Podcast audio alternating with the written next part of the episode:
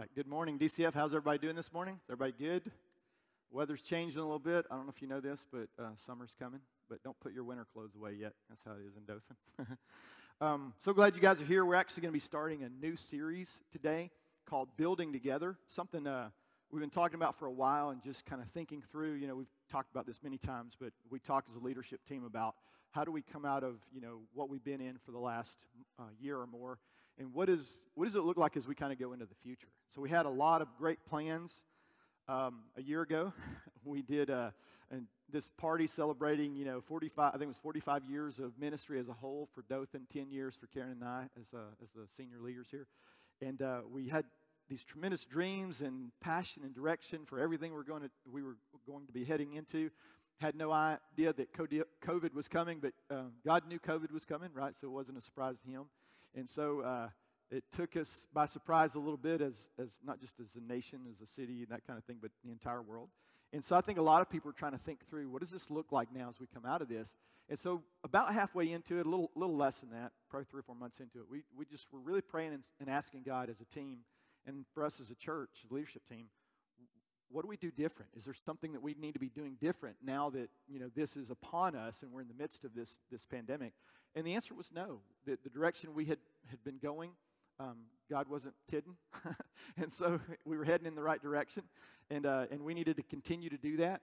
Uh, one of the things we sensed was maybe the methodologies might change a little bit, um, especially online. If you guys notice, sometimes our transitions are a little choppy right now. It's because we're really trying to work through what it looks like to, to preach to you guys but then also to preach to everyone who's uh, joining us online because there's still still a few people who've not yet come back to um, physical meetings um, in house with us, and so they're continuing to travel with us online and, and you know, receive ministry that way. Um, we actually have some people from all over the place. Um, we've got people out in California who watch us almost every single Sunday. Uh, we've got where's it? People in Oregon, Bosnia, actually. Some of the, some of the guys in Sarajevo are with us almost every week. Um, I have a cousin that I'd never met who watches me every single. I guess he's he looks like me, and because uh, a lot of us look like each other, and I'd never met him. And so my dad was like, "Hey, you know, your cousin watches you all the time, and he's he's he loves it, and he's down there all the time." And I'm like, "Do I know him?" He's like, "Nope, never met him." I, I have literally like hundred cousins. No, more than that actually. My grandparents had 17 kids, 18. One of them passed away as a, as a baby, but 17 my dad had 17 brothers and sisters, and so I got more cousins than we can count. And so um, I, my extended family is joining our church. that's kind of how that's working, which is awesome. I love it. I'm so glad you guys are joining us online. I mean, we love that. That's our passion, our heart, is to take what God has given us as a local church and reach out. And so every church, um, if, you're a, if you're a healthy, biblically based church, every church should definitely do a few things specifically. One is you need to glorify God. That's part and parcel of who we are as, as, a, as a people, is to glorify God. The second thing is to make disciples. And then there's some other things as well. They're a little bit less, but those are the two primary things as a local church. And then every church has a local expression. That's, you know, here at DCF, there's a reason that we are DCF and we're not the other church that's next door to us or down the street for us up here. And I hear people all the time say, you know, we have way too many churches. No, we don't. I promise you, we don't.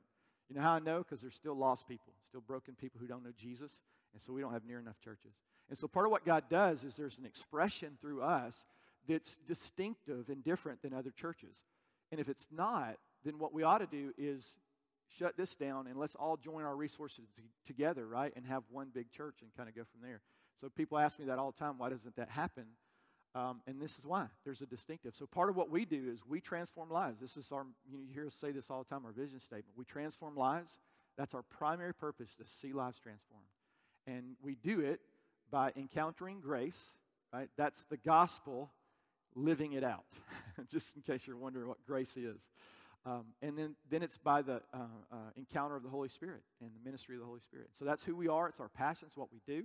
Um, we do this every Sunday. Uh, every time we gather together, this is our purpose. We want to see lives transformed. So that's what we're doing. And so this series that I'm starting into is called Building Together. And so the idea behind this, um, Karen had, had been praying this prophetically, and she was sensing something about, you know, as we come out of this, it's almost like we're rebuilding. But in some ways, we're for a lot of us, we're building something for the first time because God has a design to take us beyond where we were a year ago and actually do something not entirely different, but some, something that maybe would surprise us. And so, whatever we were doing in some respects, we have to stop doing, you know, methodologies and those kind of things, and we have to begin to do something a little bit different. But it's helpful to start with um, is there a right or a wrong way to build? Um, I think that's a really good question. Um, Jesus, this is Matthew 16, Matthew 16, 17, and 18. Um, Jesus is talking to Simon Peter, and uh, Peter's just had this revelation of who he is. And so um, Jesus is blessing, but there's a little kind of uh, phrase in here that's really important. He says, uh, Jesus replied, Blessed are you, Simon, son of Jonah, for this was not revealed to you by flesh and blood. It's really important that, this, that what you're doing, what you know about me as the Messiah, wasn't flesh and blood. Remember, Paul talked about that. He said, I, I choose no longer to know anybody after the flesh, but after the Spirit. And not to get super spiritual, because that's what, not what he was trying to do. What he was saying was, he said, I knew Jesus as a teacher and a rabbi until I knew him as my Savior and the Messiah, right? And when I, when I recognized that, that was revelation. And when I got that, everything changed, right? And so that's what he's talking about. He said, um, Flesh and blood didn't reveal this to you, but my Father in heaven. And then this is what he says And I tell you that you're Peter, and on this rock I'll build my church, and the gates of Hades or hell will not overcome it. And so th- that's been confused a little bit. Some of you guys kind of know that, um, you know, it wasn't Peter who was the rock, and I'm not going to get into why that is. Some churches, um, some belief systems believe that Peter was the rock Jesus was going to build on, build on. But I don't know if you read about Peter. I'm just saying he's a lot like us in so many ways, and uh, he, Jesus is not building his church on me. I promise you that. I'm a little bit fallible, and so is Peter. He's building it on that revelation, right? He's building on a revelation that comes from heaven that says, this is who Jesus is. This is what Jesus is about. This is what God is doing in the earth. And when you catch that revelation, Jesus said, I'm going to build my church and this rock, and nothing's going to tear this down, right? It's going to, it's going to be here forever and ever. So Jesus is building his church. Um, too often, what we try to do is we try to build Jesus' church. And I don't know if you know this, but that's not our job. Jesus said, I'm going to do that. But then the question arises, well, then what are you and I do, right? If we're gonna if we're gonna come alongside him and co-labor, what do we do? And so what's interesting is he told us in Matthew 28, he's given the Great Commission. Most of us know this, and so he just says this is 28, 18. Jesus came up and spoke to them, to his disciples. He says, All authority is given to me in heaven and earth. And that's the foundation, again, that revelation of um, this is not this is not just another thing. This is not another religion. This is not a sect of Judaism that you can join or not join. This is something altogether different. And he said, literally, all authority has been given me in heaven and on earth. It's that's finished, it's settled. Then verse 19, he says, So because of that, this is kind of the implication, because of that, then, go therefore and make disciples of all the nations. So his, his perspective was, Jesus' perspective was that you and I are to go make disciples. And, and, the, and the way I know that is because he said, go make disciples, right? and so he said, I'm going to build my church, but you go make disciples. And so there's a way that Jesus is building his church, and you know we talk about that from time to time governmentally, and what that ought to look like. Is there, you know, is does it matter how you do it? And the answer is, of course, it matters how you do it, right? So go make go make chili and just you know, don't follow the instructions and see what happens, right? Good luck with that. And so, so there are ingredients that, that God does, He doesn't always, like in how we do this in a service, how that specifically should flow and those kind of things. Some of those things He leaves up to us, but there are elements that are involved that should be included when we gather on a Sunday morning, or if we gather together in a small group capacity, or we go out and we're doing ministry out in, in, in the world. Um, Jesus said, Our intention through this whole process is to make disciples. And it applies two things. One, obviously, is you're going to make disciples. All of us. No one is exempt from making disciples. Like, but I don't have a, a Bible school degree. Good, because sometimes that gets in the way. but you still have a responsibility, according to what Jesus said, is to go and make disciples. And, and people ask me sometimes, they're like, hey, if I'm super obedient to this, does that mean I need to go away from my hometown? I'm like, well, you need to be willing to, right? Because Jesus, he actually thinks he's in charge. And so if Jesus is Lord, right, then there's a good indication that he would put something in your heart to go do something. Karen and I are not from Dothan. Right? Well, Karen was. she left when she was a kid, and, and then we were somewhere else. And the Lord called us to this church and to this city and to this area and you guys have become our family. You weren't my family before. Well, you were sort of my, you're like those cousins I didn't know, right? Am I going to like them? Are they going to be trying to sell me something all the time? What kind of cousins are they going to be, right? But that but when we discovered this and what we've had together, we are brothers and sisters on a mission together. And people make that weird. Again, you know, you want to call each other brother all the time. I have no problem with that. But so often if we're not careful, we turn brother into a title rather than function. And the whole idea behind it was it's, it's who cares about, I mean, do you call your brother brother? Maybe you do. It's a little weird. I sometimes do that to make fun of my brother, but mostly I just call him by his name, right? Um, but he's my brother. And so that's how I see you guys. And this was Jesus' expectation was in this process of making disciples, it wasn't a formal thing, even though it was organized, it was organic. And so it, those two things are happening at the same time in how Jesus is building his church and how we're making disciples. But the implications are twofold, I said. One is you're going to make disciples, no one's exempt. You need to be doing that, right? The second thing is you need to be a disciple, right? I'm still a disciple. I've, I've been doing this for 34 years, and I'm, I, I promise, I literally learn something all the time. I'm constantly learning. And, and part of the reason why is you have to be teachable. And so, but the expectation is what God is, is doing in you through others, making discipleship, you know, discipleship work in you, you need to be turning around and making disciples as well. So here's a weird thing. I want you to think about this for a second. Um, how many of you guys would say, I have some disciples? Anybody? A few of you guys? Okay. yeah, right? So, but how weird is that when you say that? Doesn't that feel weird? This is my disciple. Because because I mean the sense is you know I'm kind of above them and you know I'm kind of and so and there's and we can the Bible speaks to that says don't lord it over right? So we know better than that. But here's the thing Jesus expectation is that you would own that. Because there's a there's a weight that comes with going and making disciples that needs to fall on us. Some of our first disciples obviously are, are our family our immediate family our biological family. But we're, we're to be discipling all the time. So it's part of what God calls it, called us to do. So Jesus is building his church, but we, he told us, to, to make disciples, and that's what we're supposed to do. So let me just read this scripture. This is Psalm 127, 1. Because Jesus is building, and we're building alongside. We're co laborers, the Bible says, and there's a lot of scriptures that speak to this. But it's really interesting, this scripture in Psalms. Um, we've heard it, I'm sure, if you've been around for a while. It says, Unless the Lord builds the house, right? The builders labor in vain. Unless the Lord watches over the city, the guards stand watch in vain. So here's what's really interesting two people are building at the same time in that scripture. Look at it again. Unless the Lord builds the house. So if the Lord's not building the house, this is what the scripture is saying. If, if the Lord's not involved in the building of his own house, it's in vain. You are building, you are working oftentimes really, really hard at building something that is absolutely and completely in vain.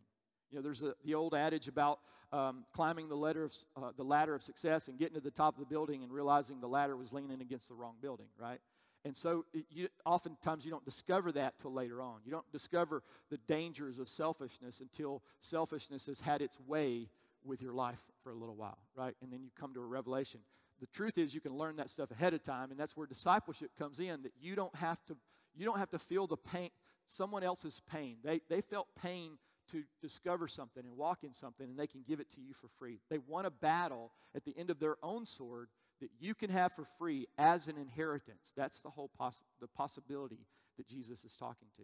So what should be happening, happening, and I believe it is, is the church is constantly becoming more and more powerful. It's becoming more and more impactful, and that's true if you look statistically at the church over the years. The church is a powerhouse. Does it have problems? Absolutely, it does. But the church is a powerhouse. It is literally reforming nations, and con- America was built on the foundations of the Judeo Christian principles. Whether we like it or not, it's still the truth. And the more we get away from that as a nation, the more we fall into trouble. The problem is, trouble sometimes takes a little while to take effect. And we all know that individually, but it also happens in churches, in uh, cities, in nations. But two things are happening the Lord's building the house, and then it says, the builders, if they don't build the way the Lord is building house, they labor in vain. Isn't that fascinating? So we have a responsibility to build, but you know, there's the implication that there's a builder. Building implies a builder, but building also implies a pattern. In other words, I can't just build any way I want to. I can't if I'm if I'm building my family and I'm not building my family according to the way God designed us to build families, according to the scripture, that family is going to, that building that family is going to be in vain. There are going to be parts of that that begin to break down. And most of us are, are you know, we're recipients of dysfunctional family. I don't, I don't know very many people who came from a second or third generation very healthy family. Those who do are impressive. Let me just say, there's something about them that they have an inheritance that's far more than what I have, um, and they got it for free because they honored the, the people who discipled them. And a lot of those things I had to pay a heavy price to get to. Which one would you prefer? Right? so, so let me just talk about this for a second this, this concept about um, building. And so before I get into that, Psalm 103 is helpful to recognize. Again, going back to the Lord building, it says, Know that the Lord is God. Like you didn't know that. Um, it is He who made us, and we are His. We are His people, the sheep of His pasture. One version says, um, Know this, that the Lord is God. It is He who, is, who has made us, and not ourselves. That's written to all the atheists out there that think, you know, you just accidentally came into being. It literally, if you know anything about science, it literally takes way more faith to believe in atheism than it does to believe in a creator. I promise you it does. So, building implies that there's a builder, a builder, and then building also implies that there's a pattern. So the Bible is replete with specific patterns for building, very specific. So let me just give you two. One is the tabernacle from Moses. This is Exodus 25 9. Um, God's revealing to Moses what he needs to do, and this is what he says, Exodus 25 9. Make this tabernacle and all its furnishings exactly like the pattern I will show you. In other words, please don't deviate from what I'm doing because I'm doing it for a very specific reason.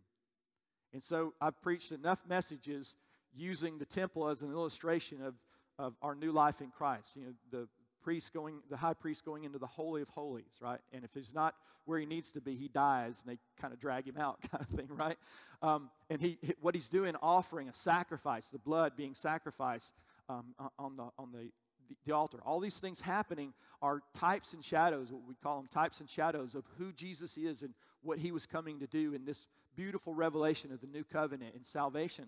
And so if we if if Moses had built that tabernacle wrong, then my sermons would have failed 2000 5000 years later, right? so it's not God didn't really care about my sermon. What he cared about was that pattern mattered. Really really mattered.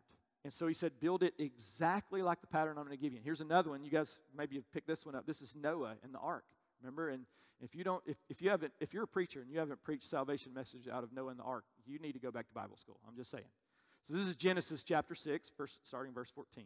It says, Make yourself an ark of gopher wood, make rooms in the ark, and cover it inside and outside with pitch. And then verse 15 says, And this is how you shall make it. Other places said, Make it according to this pattern. This is how you make it. And then he starts going into the length and the width and all the things that matter. Just interestingly enough, I've read some, some books about the construction of the Ark of the Covenant, and it's, it's the perfect design for the kind of seas that it was going to be sailing on after the flood. like naval institutions have studied the, the dimensions of the ark and built ships because of those dimensions. It's fascinating. So, so the pattern again, but the reason God wanted us to make sure that we understood the pattern was because there was, a, there was something that was going to come from the, from the pattern that was this was a type and shadow, and this is was the real thing. So you just can't you can't just build how you want. Paul talks about this in 1 Corinthians chapter three. He says, um, "For we are God's fellow workers." See that that goes back to that the the builder is building, and those who are building, if they don't building build it according to the builder, they're building it in vain. So he's saying we are God's fellow workers. God has a mission. He has a, he's a he talks about in one place a field, and then he translate or, or transitions to a metaphor of a building. And so you see this happen often. Uh, sometimes the church is an army, the church is a bride. There's different metaphors that God uses. But this is he's saying your fellow workers, your God's field. There's that metaphor. Your God's building. And verse 10 says, according to the grace of God which was given to me. This revelation of who God was and pouring himself out in me. Like a wise master builder, I laid a foundation and another is building on it. So, a wise master builder, you start with the foundation, and from the foundation, you build up. You ever tried to build a house from the top down? My, my uncle did that. he really he actually built a house and then dug a basement underneath it and it almost fell down. But it Yeah, so that, and that's why. Don't, don't do it backwards. It's not helpful. So it goes on, it says, like a wise master builder, I laid a foundation and another is building on it. But each man must be careful how he builds on it. See, Paul, uh, Paul did, he didn't say this in passing. He said this to make sure that as these guys were building the church, as they were participating in what Jesus was building, as they were making disciples, you don't make disciples non-discriminately. You don't do it, you don't do it your way. I'm like, I'm going to pick a method and it's okay. Well, some methods are going to be okay, some methods are not going to be okay because methods are, there, are either building even if you're doing it unintentionally, you can have a method that builds, even if you don't know what you're doing, it's still building. And there are other things where you have methods that are tearing down, even, you, even when you think you're building. So just because you're busy doesn't mean you're building correctly.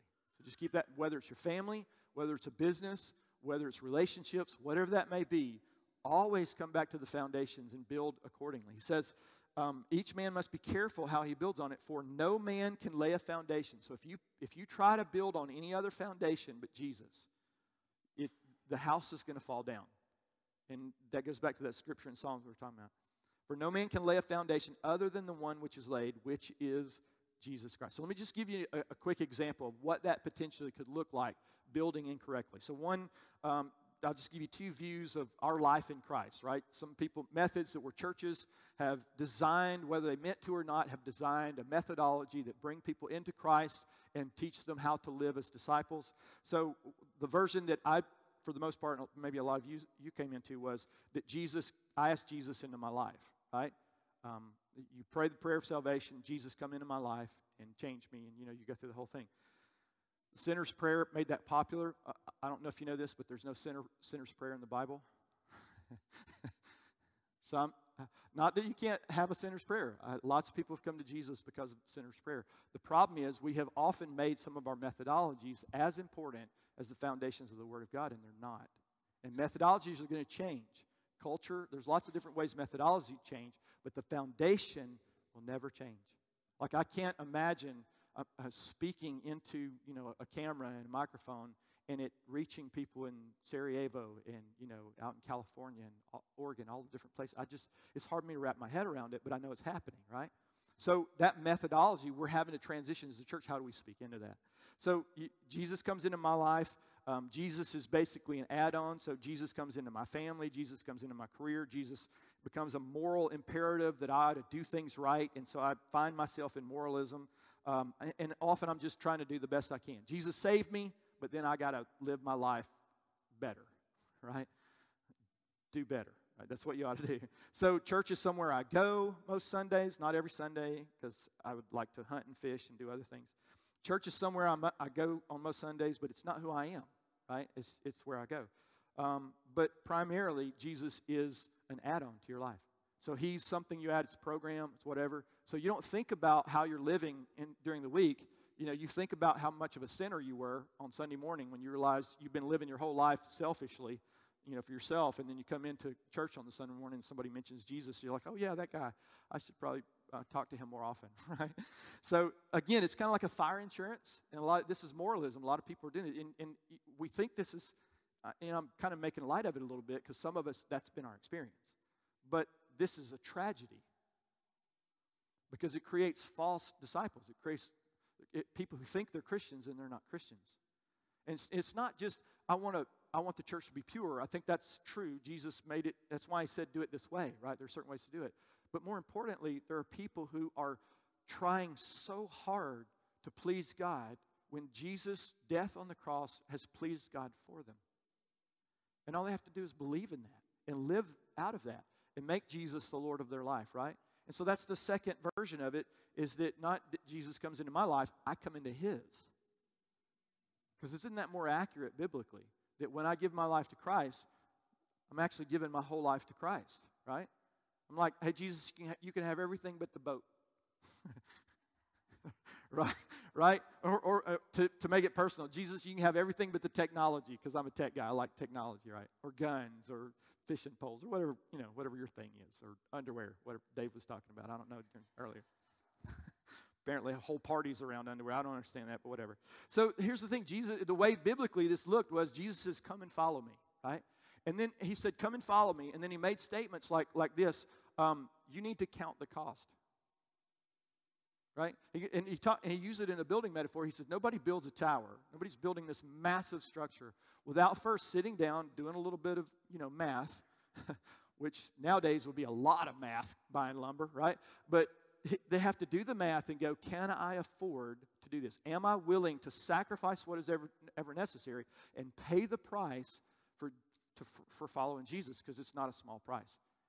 Dietrich Bonhoeffer, um, credible pastor during the Second World War, lost his life in Germany. He said, When Jesus bids you come, he bids you come and die. Right? But from that death, you, you get the life of Christ in you, and your life becomes way better and way more and way more impactful than anything you could have done on your own, living a selfless or selfish existence. And so that's the picture. So I come into Jesus' life. He says, Follow me, be like me. Jesus is saying, Hey, I've given you a new nature, so now my character, you can become like me. You can become like Jesus, right? You're not supposed to be Jesus, you're supposed to be you, right? In Jesus. You can be like him in character, you can be like him in his competencies. Jesus prayed for the sick. Do you? Do you know how? Are you embarrassed? Are you afraid? If I do that, what if they don't get healed? My question is, well, what if they do? That'll be an interesting scenario, right? And so the more we say, Lord, I want to learn these competencies, that's literally what discipleship looks like. So I do what I do, and I do more, Jesus said, than even he would do. And I teach others to do the same thing. I seek the kingdom first. Our Father is the King. We're invited into this beautiful covenant with Him. That was a scripture about Peter. And Jesus said, Hey, you know, you didn't learn this on your own. You, were, you heard this from your Father, and you've been invited into this family with me. Now you're my brother, right? Because you understand this. We're charged or authorized to be His representatives on earth. You are an ambassador, whether you're a good one or a bad one, you are an ambassador. You don't opt, there is no opt out if you're going to follow Jesus about being an ambassador. You're going to be either a good one or a bad one, but you're going to be one. Amen. And you're a son. You're going to be a good, bad, a good, bad, or indifferent son, but you cannot stop being a son. I mean, unless you're a daughter, but I don't even want to get into that whole gender thing. We'll be here all day. So, so you're, you're called to be a part of a church, right? Part of a local body. You're not independent, you're interdependent in the body. And this is what's re- really interesting. Um, this is a passage, just again, in passing, there's so much there's so much information in this passing scripture. It says this in Second Corinthians. This is Paul. He says, and they exceeded their expectations. He's talking about giving to, uh, you know, gathering money and giving to the church in Jerusalem. And he says, um, they exceeded our expectations, talking about the church. And he said, they gave themselves first of all to the Lord, and then by the will of God also to us. So what he said was, hey, we're part of the body of Christ. You know, Paul and, and would come in and he would plant churches and then come and, and with his team appoint elders, and these would be local churches. And he says um, they gave themselves first to the Lord and then to us. Let me tell you the relationship you need with the leadership of a church. You need to be a part of a church. God has called you to be part of a local church, but not going to the church, being the church, which means part of a family in not some weird way where everybody's dysfunctional. That's not God's intention. You're going to have dysfunction in families, I promise you, especially if you have people coming in who know nothing about how to be a disciple, how to represent Jesus, how to walk in the character and the competency of Jesus. They're still going what's going to happen is they're going to learn because you're going to disciple them. So that means you're going to have to have some grace with people who don't know how to be a Christian. Duh, right? You're going to have to teach them. But we don't have to be the Holy Spirit and teach them all the things they should not do. That's the first, we're always like, hey, let's be the Holy Spirit, and, you know, and really pour legalism on these poor guys and tell them all the things they can't do. And they're sitting there going, when do I get to do the thing, like in the scripture, right? John Wimber, one the founder, one of the founders of, of uh, um, what's the name of the church? Thank you, Vineyard Church. He, he was big on this. He said, I came into the church, he, was a denominational church. I was playing music. I'd never, I heard the name of Jesus, didn't know who he was or what he did. That's, he was from California. That's not a smack on California, it's culture, just where it was. And so he was drinking, party, the whole thing. And he said he, he found out all the things not to do. And he said, after a year or more, reading his Bible and going to church and them not lining up, he went to his pastor and he said, I have a question. He's like, sure. He's like, when do we get to do the cool stuff? He's like, What do you mean? He said, You know, like raising dead people and healing sick people and casting out demons. And, you know, when do we get to do that? Oh, all that stuff died with the early church. And he's like, Well, I wish I'd have died with the early church because this is boring. So maybe the early church needs to come back alive because this is there was a way, right, that Jesus did. That's why they called it the way. There was a way that Jesus did it. There is a right way to build it. So I just want to get into this and we'll wrap this up and jump into this. Again, this is going to be a series that's going to be ongoing because it's important. Where we go as a local church first has to be built on the foundations first. And, and you guys need to understand that. You can't just go, oh, we just trust the leaders. Stop doing that. Don't trust leaders implicitly. That's unwise. Don't do that. But also don't withhold your trust. That's why Paul said you gave yourself first to the Lord because you are a disciple of Jesus before you're a disciple of DCF or anybody else, right? You're a disciple of Jesus. And if you do that well, then your loyalty is always going to be to Him, which means that's going to be, for lack of a better term, a safety mechanism for us staying on track as the body of Christ. Why? Because if the leadership gets up and says, you know what, we discovered this cool new thing that we're going to do, and it's totally unbiblical, every one of you guys are going to go, hey, it sounds great. Good luck with that, Dave. Right? You're not going to participate. You're going to come go, I think we need to have coffee, eh, maybe two or three coffees, because it's going to take a while for you, me to smack you around because it's not biblical, right? How, I, I long for that. I want people in my life and, in, and, and around me, not who challenge me indiscriminately. That's not what I mean. People who challenge me to be who God made me to be and to walk in the ways that He's called us to walk in. It's a beautiful thing. So let me just quickly, and I'll come back and we'll start revisiting this next week. But Jesus had a pattern in how he made disciples, right? And so it's 2,000 years removed culturally and time wise, but the pattern remains the same. Jesus did it. So he gathered about 12 guys, right? So maybe he's Jesus, so he's pretty good at this. Maybe you and I might be able to gather eight. I don't know. But the whole idea is we, we often disciple people one on one, and Jesus didn't do that. And there's lots of reasons I'll go into later, but discipleship usually create, was created where there was a group of people, and this is not a meeting on a Sunday morning. There's some discipleship that occurs in this sermon, of course. Um, there's some things that God challenges you to go back and look into and build into yourself. That's great. But, but it has to be a family, right? So Jesus took these guys with him, and he would go to a meeting and preach a message or do some things, and then they would come back to the campfire and they go, Hey, how come this? And they asked the practical, hard, challenging questions, and Jesus explained it to them. Sometimes they were, you know, dumb as a sack of hammers, but they eventually got it, right? Because once they had those revelations, they didn't go back. And then those 12 guys turned the world upside down, right? So, within 300 years of the early church being persecuted constantly, this is through his historical records, over 50% of the Roman Empire had been converted to Christ. From uneducated, no Bible school, no seminary, not that there's anything wrong with that. I'm just saying that the power doesn't come from knowledge. Knowledge is worthless without the wisdom of having been with Jesus. And that's what they said of the apostles and the disciples. These are unlearned men who have been with Jesus. That's discipleship, right? You can't do it without being together, which means if you're going to be part of discipleship, you're going to have to have some margin in your life. And that means that some of the things that everybody else gets to do, you might not get to do. You're going to have to arrange your life differently. You're going to have to choose priorities because it's the way God called us to do it. So let me just wrap it up with this What's a disciple? We've been talking about that. Um, Dallas Willard says, a disciple is who Jesus would be if he were you. think about that for a second.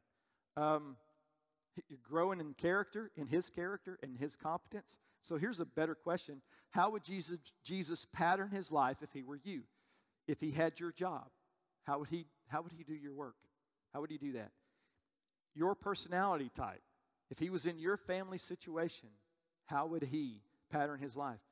if he lived where you live in the deep south, right, with some of the challenges and some of the wonders that we have as, as Southern Christians, or if he made the same amount of money as you, how would he spend your money if he were you? So when we examine the life of Jesus in the Gospels, what we see is this emergence of something that's really beautiful. Jesus had three great loves in his life, and I'm going to put this up here where you can see it. He was up towards the Father in the ministry of the Holy Spirit into his life.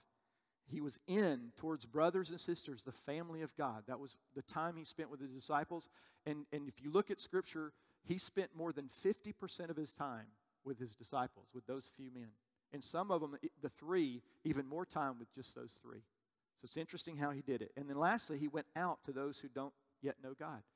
But he did it in that pattern. His relationship with God was primary, right? His father, he would go up to the mountains. He would go out and pray. He would spend time with the Father. He was in relationship with the Father first and foremost. Then the next relationship was with his brothers and sisters, his family on mission. You're going to hear me use that phrase a lot.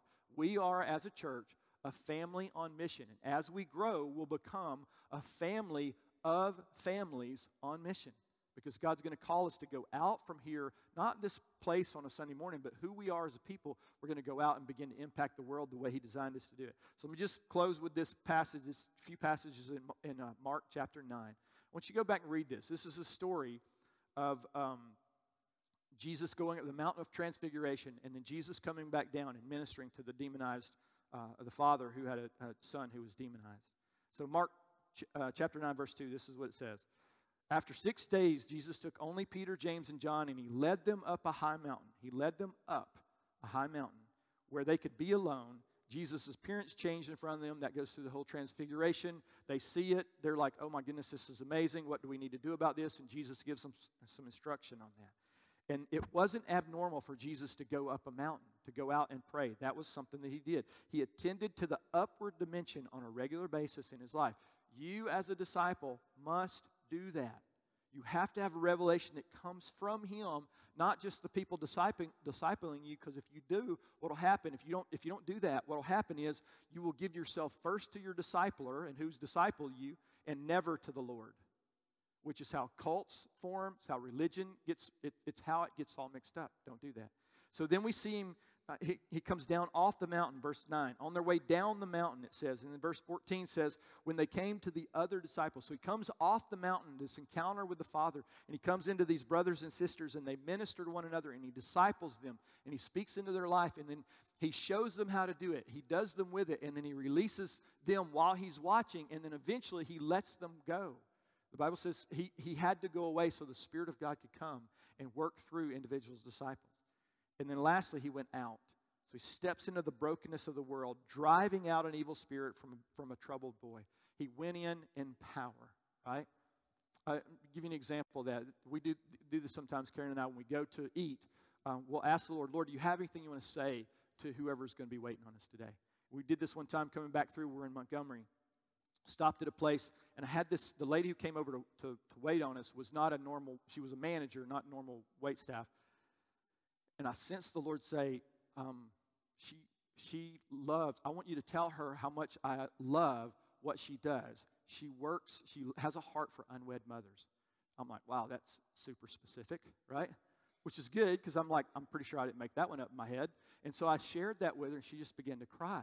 And she said, she said, thank you so much because what happens is um, I, we've got three girls that, right here who's on our wait, wait staff who are unwed mothers, and I, I, I care and I want to help. But we have this thing called, you know, the line that we have as managers that I'm not supposed to be in relationship with them. And I said, Yeah, I think that's stupid. I think God thinks that's stupid too. I said it a little better than that. But, but my point was, you're really going to have to decide what you're going to do with that. Because what I sense God saying is, I'm pleased with that. I want, I want you to keep going with that. So that to her, she was crying because again, I don't. We don't know what her walk looked like in Jesus, and and I never saw her before, never saw her again. But the point was, there was a moment where she's struggling. Think about this. She's struggling with what do I do for these people maybe who don't know Jesus, and and what this out thing because we're outside the church and willing to take a risk and and impact with the power of the Holy Spirit and the ministry, and it's maybe it's a little bit different. And maybe she rejects it, says, Why would you say such a thing? And it, it's embarrassing. I don't know. Maybe that happens, maybe it doesn't. But what came from it was now she gets to make a decision that she's going to be deeper into the move of God and what He's doing in her life and how it's going to impact at least those three girls, right? And, that, and God wants to do that with you. What is it that burns inside of you when you see things that makes you so angry? And don't say Democrats. I know some of you guys are political. Maybe one or two of you are secretly Democrats and Republicans. I don't know how you got in this church, but here you are. we love you too.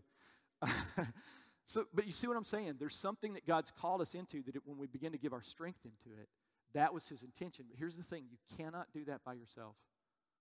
You can't do it by, and you weren't intended to. You're supposed to do it from a relationship of up into the relationship of the brothers and sisters, encouraging. The Bible says we're going to get into the, the person of peace where Jesus said, Go out two by two. Don't, don't go by yourself. Do not do that. Don't do it. Always be in team. Two or more. Always be in team. So we're going to get in that. So let me just wrap it up with this question.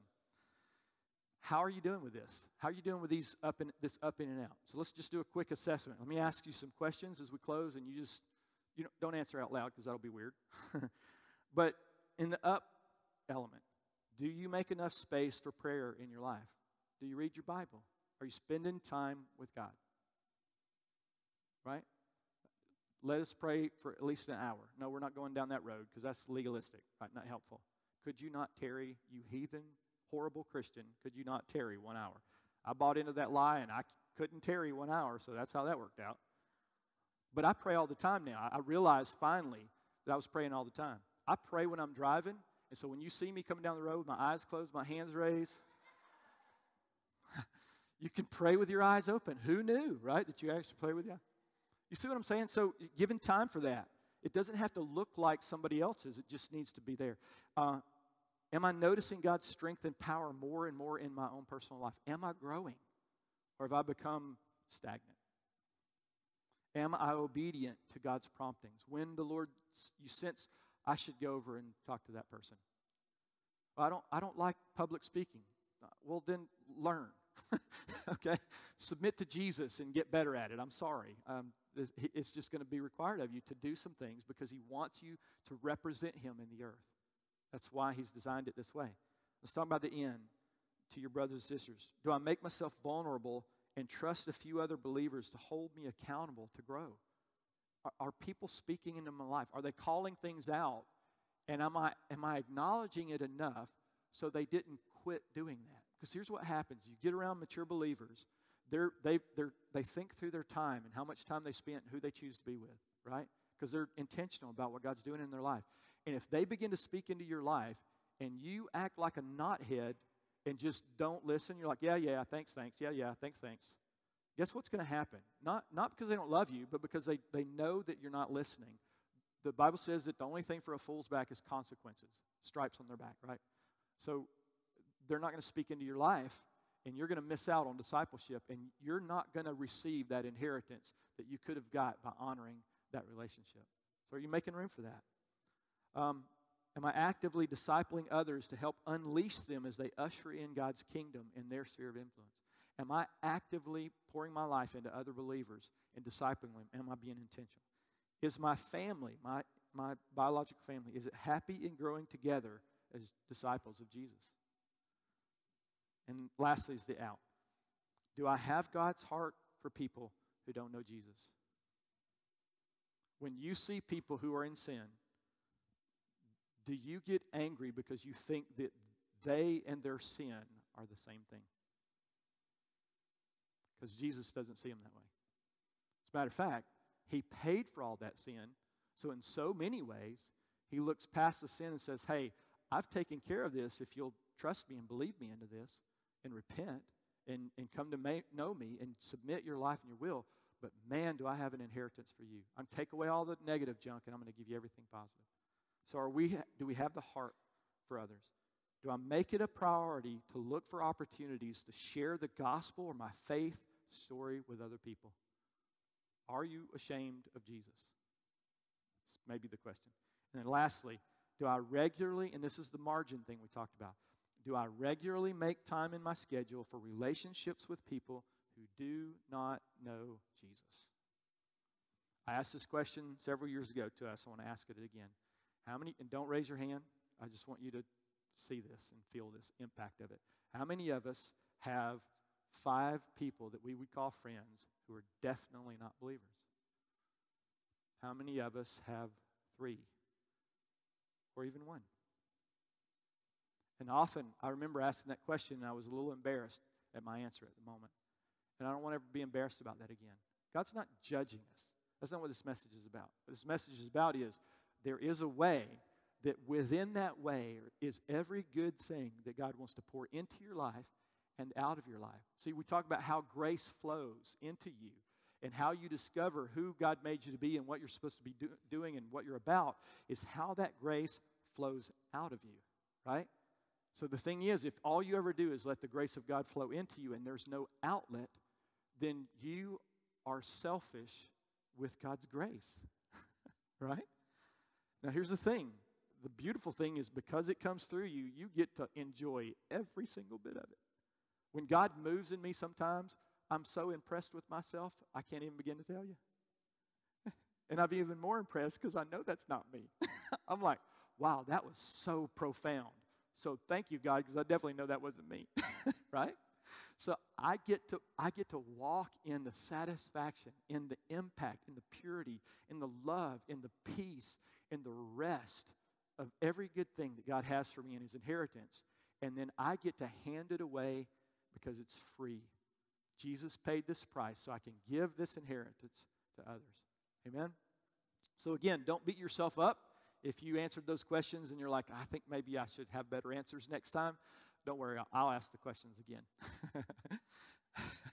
Because as we go into the future, here's what we're, here's what we're going to do um, we're going to continue to hold to the foundations of grace what, it, what the gospel means and what that means, not just to my salvation experience, but to how I live that out, how I love my family, how I love my husband, my, my wife, how I love my kids, my extended family, how I serve in my workplace, all those different things, how I pursue everything. We're going to trust that the Lord's going to pour those things out and we're going to pursue them. As we move forward, that's what we're going to do. We're going to, we're going to hold to the foundations of grace and we're going to rebuild the foundations of mission. Because Jesus expects us to be on mission. And if you're not on mission, many of the tools and the things that you have in your life are not working. They're not, they're, they're not active in you, which means you're missing such a massive part of the inheritance God has for you as a believer because His design was for us to be a family on mission. Heavy on the covenant and the family part, loving and, and connected in relationship with the Father and one another, the up and the in, and then the out is that release of God's power and His impact through your life. And it shouldn't be hard. It should be, you know what, Lord, it's as easy as discovering what you're already doing. As we move into that and we rebuild these foundations of missions, we're going to talk about how to, how to help people move toward, more towards Jesus, right? how to recognize where people are in the Lord. We're going to talk about how to do this as a family in missional communities where we gather and we do what we do in small groups, only now we begin to think through what would it look like if we as a group began to reach out and some of those things. But it's not going to be program based. Um, it'll be organic and organized at the same time. But we want to we want to lean heavy into Lord, what are you doing? And we want to capture what it is that you're doing for us to be on mission, not just develop a methodology that maybe excludes him. We don't want to do that. So be, be in prayer and be, be making some decisions as God begins to talk to us about where we go next. We're going to build through the summer. We're going to continue to do that. We're going to do some stuff here in the church and do some stuff outside. But when we're ready to launch into the fall and into this next year, my heart, my passion is that we are winning people to Jesus. And we're hearing testimonies of lives transformed from this platform every single Sunday. And it's, I'm telling you, when that begins to happen, the smile begins to get on your face, then we're going to have some real problems like where are we going to put everybody, right? And, we're going to say, hey, listen, I know you, you're not, you don't think you're a great leader, but you're, you're further down the road than these 10 brand new believers who just got saved this morning, right? so can you help out and, and work through some of this stuff? And God's going to challenge us and it's going to take some faith. But I just want to assure you, as we move forward in this, there's going to be tremendous joy because God's passion in his heart is to work in us and then work through us to reach people for his kingdom's sake. Amen? So stand with me let's, let me pray. I'm going to invite Dave come on up here, close us out. Jesus, we love you and we hear you and we want to listen and obey you. Um, Lord, your passion for us is uh, it's, it's amazing. It's beautiful in so many ways, Lord. And it's not hard. Lord, what you called us to is not, it's not too hard. It may be challenging, but it's not too hard. So, Lord, we just take our hearts and we just submit ourselves to you and say, Jesus, we love you and we want to honor you. In your name we pray. Amen. A disciple is what Jesus would be if he were you. I love that. what would Jesus do if he had your job? How, would- how would he do that job? How would he interact with the people that you interact with on a daily basis? How would he use your finances, the things that, that God has just blessed you with? That's, that's, pretty, that's pretty challenging. I think it's something that we can, we can all think on during the week and just try, you know, try it out, you know?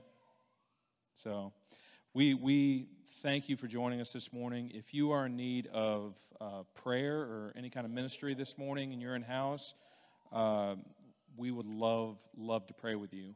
Um, if you're online, you need, you need some prayer or anything like that, you can email us at dothanCF.com. We, we want to reach out and, and, and help you out.